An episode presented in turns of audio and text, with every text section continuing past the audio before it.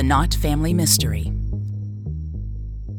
Christmas Eve 2020, a family vanishes in the middle of the night. The front door left wide open, both cars in the driveway, the table set for dinner. The only clue left behind a note saying they're acting of their own free will. Where did the Knott family go? And why? I'm Dawn Christensen, and you're listening to the Knott Family Mystery Podcast about the unsolved disappearance of Ray and Carla Knott and their six children.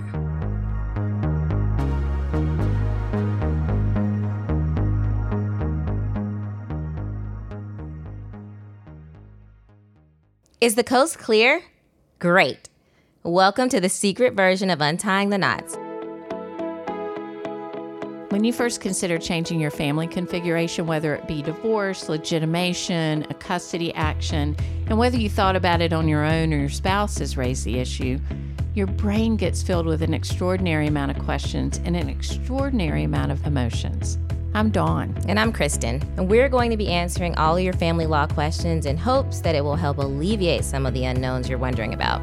Welcome to Untying the Knots. Between the two of us, we have 45 years of legal experience. We've been involved in over a thousand cases, including our own. We've handled all types of issues involving families, including same sex marriages, divorces, custody modifications, and child support.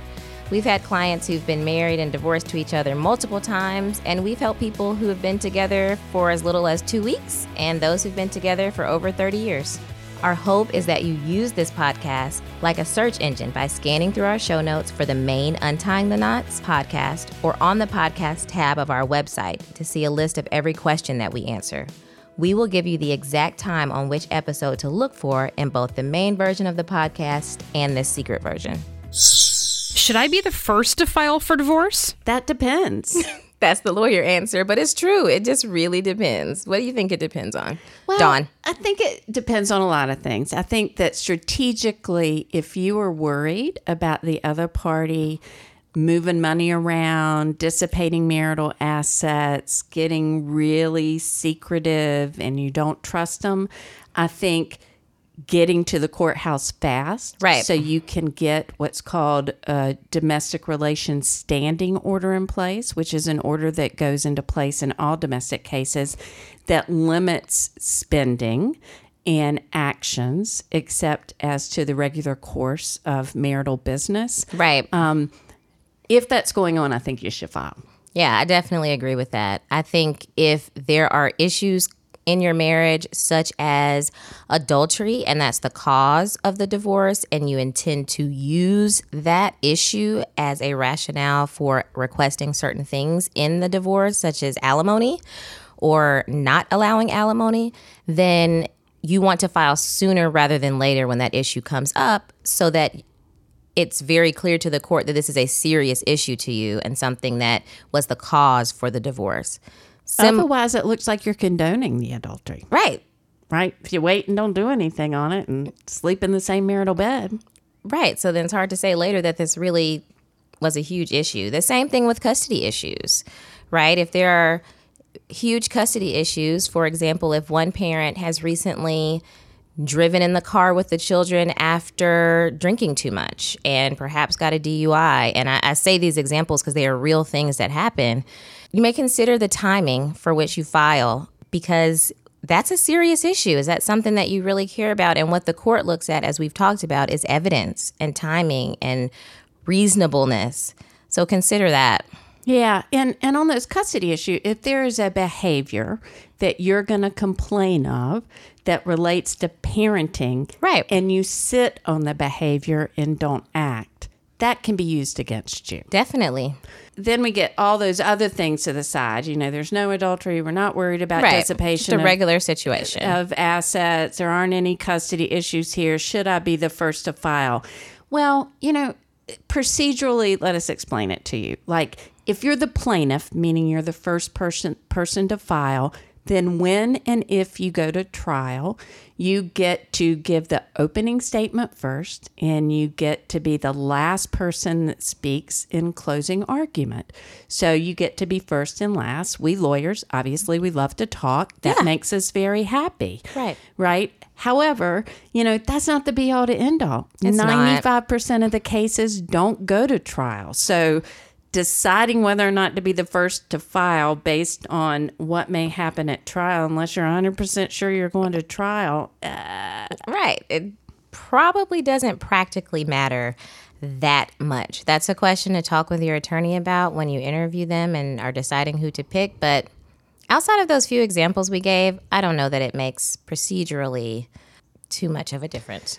I will give a couple other thoughts. Yeah. One is if if you're in this and you want this process to be over with, then you got to get it started. That's true. Right. That's true. So if you're in a rush and you want it over with, then be the first to file because you got to get it started. Secondly, some people don't want a divorce. Right. Right.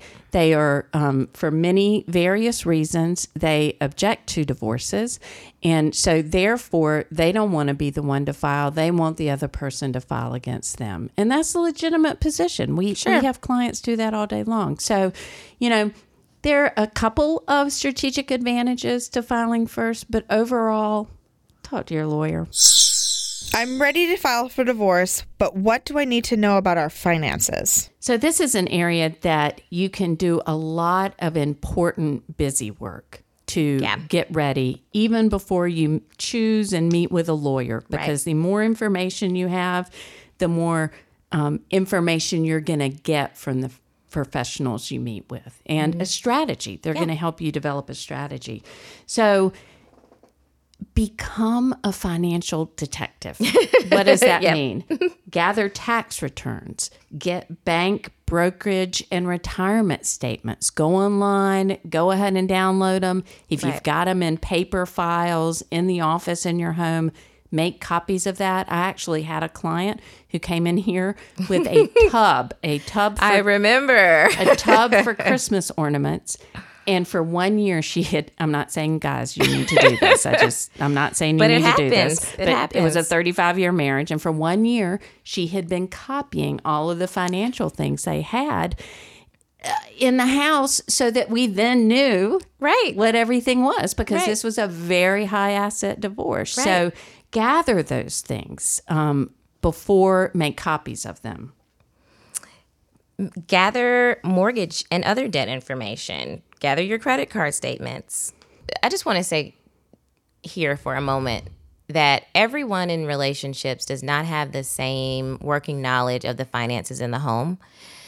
And that it may require the person who does not have access to you know, sneak around and put their stuff in a tub. Or I have had clients who've made copies of things where their spouse was out or for the first time tried to have access or get the password to an account. It may feel uncomfortable, but the reason that it's important to have this information is that it makes the divorce process more efficient and gives you working knowledge of what's going on. So that was just a little blurb in the middle, but there's more things that you need to know. Yeah, and, and I do want to say that if you are the person that has never had access to the financial information in the family, and we have those cases, probably Yeah. a quarter of our cases where people come in and they there's been a wall built and they just don't. Don't worry. Right. There are mechanisms and vehicles that we can use to get that information. The, the, but the more that we know up front, the more we can develop a strategy and give you a sense of what are reasonable expectations. That that just adds a couple extra steps, but we can Right. handle it. Um, make a list of any assets and liabilities you have. And and to give you a little context everybody the reason we do this is because one of the roles of the court is divide. It's called equitable division to divide all marital assets and debts. So in order to do that we got to know what, What all the they? assets and debts are Right. and what was acquired during the marriage and what was pre-marriage. So that's what you're doing in gathering this information. Um, alimony and child support are based on income, Right. Right? Need versus ability to pay for alimony. And then for child support, it's really an income based model. Right. So making a list of sources of income during the marriage. Um, you know, what have you earned? What has she earned? Um, what were the the historical earnings in the family? So make a list of those. Right. And speaking of income, you need to think about what your budget is and writing out what what your expenses are, having a working knowledge of that. And many times for clients, I ask them to really consider what their budget is currently and what they anticipate their budget being once they're living separately from their spouse or partner. You may also then need to set up your own checking account or credit card so that you have a little little nest egg or little way to to access funds depending on how the divorce process works. Um, if you only have joint accounts, that's something to consider. Yeah. You also want to gather any, if there's a prenuptial or postnuptial agreement, you want to make sure you have that on hand. You know, for some of the more highly compensated executives, you want to get any employment agreements or deferred compensation documents or incentive compensation documents, information on restricted stock units. If you don't know what any of that means, and there may be some out there, that's fine. We will get it. Right. Again, the more you can gather up front, the more better. efficient the process will be. If you have any art or memorabilia in your home, gather documents related to that. Gather copies of your insurance policy so that you can bring them to your lawyer. Yeah. And the other thing that you can do as part of the process, you can begin this, is if um, once you are divorced, you are, if you are covered by your spouse's health insurance, um, health insurance policies don't allow them to continue to cover you except through something called COBRA, which is continuation of coverage, but that is limited in time. So you need to begin shopping so that you can get a sense of what that cost will be. And which again goes back to the budget that Kristen talked about. It is so frequently people get paralyzed because they're scared to death that they're not going to have enough money going forward in the future. Right. So what you need to do is stare into the abyss and figure out, well, how much do I need to go forward? And one of those is going to be maintaining your own health insurance coverage. Right. You know, maintaining your own auto insurance. So go ahead and do some exploration. You know, mm-hmm. for those of you that are planners and thinkers and anticipators, these are things you can do while you're making the decision about going ahead. How will my prenup impact the divorce process? Dawn, what would you say? Well, let me first start by explaining what a prenuptial agreement is. Yeah, that would be good to know. So, a prenuptial agreement is an agreement, a contract that you enter into with your prospective spouse about, in the event of a divorce, how you're going to handle assets. Um, and debts and income and things like that. So it is a contract. Um, what's really important in that contract is that everybody have an ability to understand it, everybody have an ability to consult with a lawyer, and most importantly, that there be a full disclosure with particularity of all assets and debts. And a prenup can control everything from how are we going to treat any property um, and that's both real property and assets that we acquire during the marriage. Are they going to be considered marital property, which is subject to division by a divorce court, or are they going to be the separate property of whoever's money earned it? Um, how are we going to handle retirement that's earned during the marriage? How are we going to handle alimony? We see a variety of things. No alimony if we divorce. Or if we're married for 20 years, we're going to have alimony of X thousands of dollars for this number of years. Um, so it can anticipate and contractually obligate you to certain aspects of what a court would otherwise decide. So, Kristen, having defined the prenup, um, how does that impact the divorce process? Ideally, when you have a prenuptial agreement, that contract will be used within the divorce itself to streamline the process. The prenup should have written out how you all would like your assets and or debts to be divided in the event of a divorce because remember you're creating this postnup with the intention that it will be used if a divorce happens. So ideally, you will use it in the divorce process to say, we're following what we agreed to before we were married in this contract. Now, an issue can arise where one party wants to contest that agreement and say, for XYZ reasons, this agreement should not be used, and we should only go by what the law says as equitable division. Dawn mentioned in your explanation of what a prenup is, one very important thing is having a disclosure of all of the assets and debts with particularity. So, when you're preparing a prenup, and or if you're looking at the prenup that you have, it is very important that there is what we call a full disclosure and typically there's a disclosure document where each of you all have signed and or initialed saying that you have looked at and seen that full list of what each of you all came into the marriage with so that there everybody's on the same page about what exists. If right. that was not done, there could be a serious problem as to its enforceability in the divorce process. But it, there would, and the other reasons if there was actual fraud or right. some type of mistake. But generally, you're looking at a contract, and the rules of contract enforcement apply. Um, a couple of exceptions mm-hmm. um, prenup agreements do not handle custody issues or child support. You right. cannot contract ahead of time for how the kids are going to be cared for or how custody will be divided and what child support will be, with the theory being that that is something the court looks to at that moment to determine right. what's in the best interest of the children and what the children's needs are. Perfect. And I only want to add one thing is that everything that we've said about a prenuptial agreement is also true for what's called a postnuptial agreement, which is essentially the same thing, except it's contracted um, after you are married. Yeah. And frequently will happen once you come back together and you decide to reconcile, but you want to do it saying, okay, we're going to give it our best shot. And here's how we want to divide it if it doesn't work. And right. here's a full disclosure of assets and debts. What are the chances my case will be settled? Well, it depends. There's that lawyer answer again. Depends on a lot of things. What what I tell clients is that and and similar to what you'll hear as our theme I think it's wonderful and the best avenue when families can settle their cases and create solutions for themselves through either the mediation process or negotiation. It doesn't always happen because sometimes there's just situations where it cannot happen. But as far as the chances, I think your chances are greatly increased for settlement when you have really done some work on yourself and come in with a reasonable mindset and a realistic mindset of what's possible and what you want your life to look like post divorce and what things you're asking for in the divorce.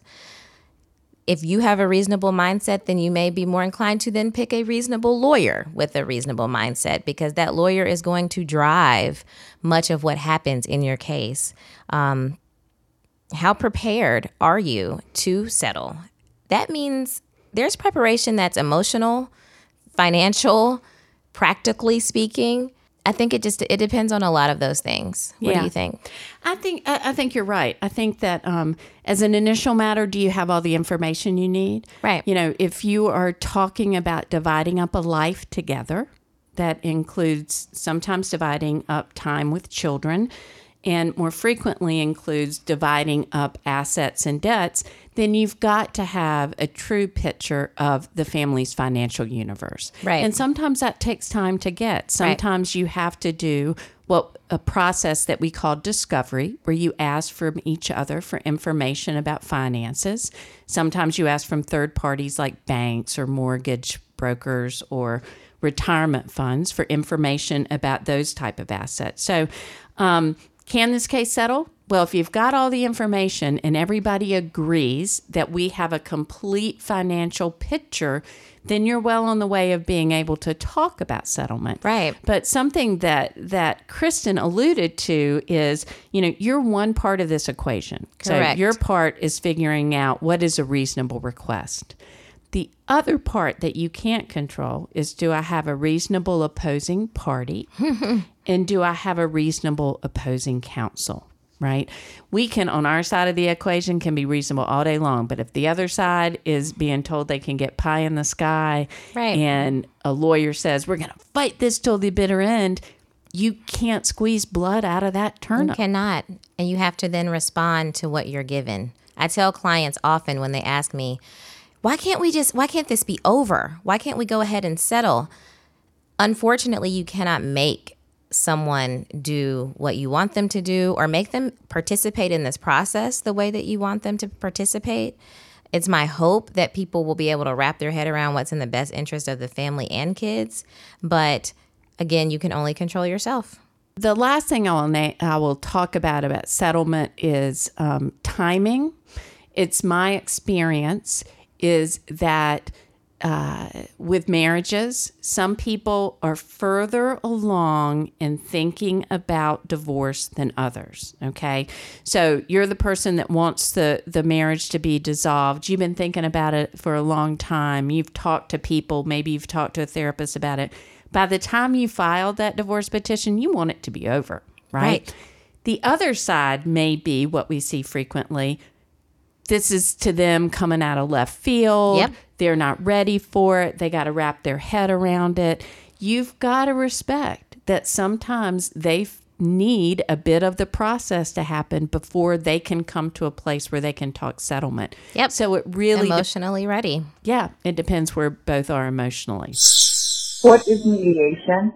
Mediation is a process where there is a neutral third party that helps to facilitate a settlement between both parties. Typically, the way that we're experiencing mediation as lawyers is that, for example, I represent my client.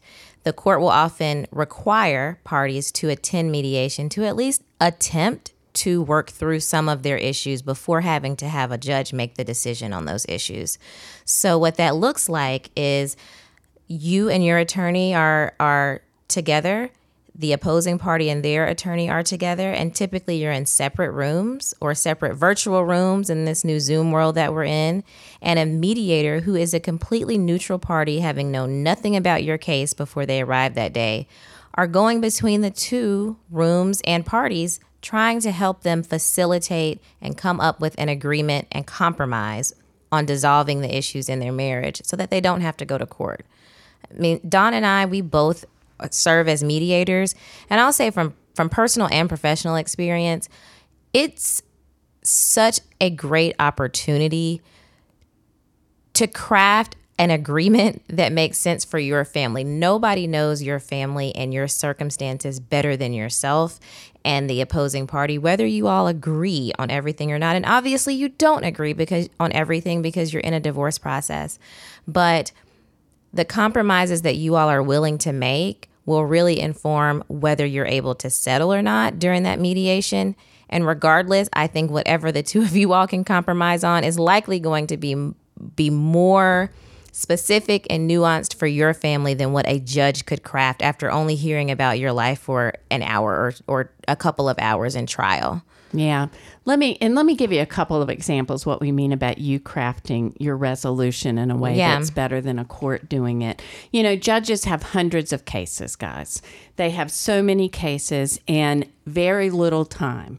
So, if you have to go to court and the judge hears your case, then more likely than not, they're not going to get the nuances. They're not going to take the time to get the nuances.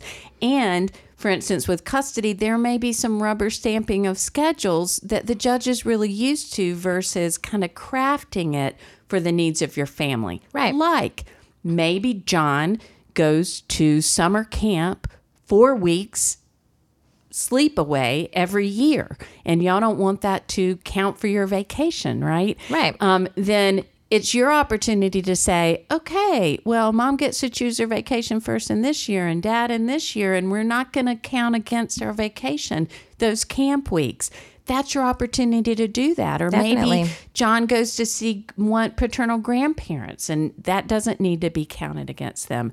Um, similarly, maybe somebody wants to stay in the house until the children graduate from high school, and then maybe you agree to sell the house. Sometimes don't count on the judge giving that the time and the attention that you might think it deserves um, in crafting a resolution. Um, how do you know who to use as a mediator? I have pretty strong opinions on this. I think that what you don't need is somebody who's going to just serve as Secretary of State and shuttle um, offers not. back and forth with no input. I think a mediator that has experience, knows family law, and can do some real reality checking on both sides about I don't know how reasonable the court will see that. I don't know that that's a reasonable request. Have you thought about this? Have you thought about how this will impact the children?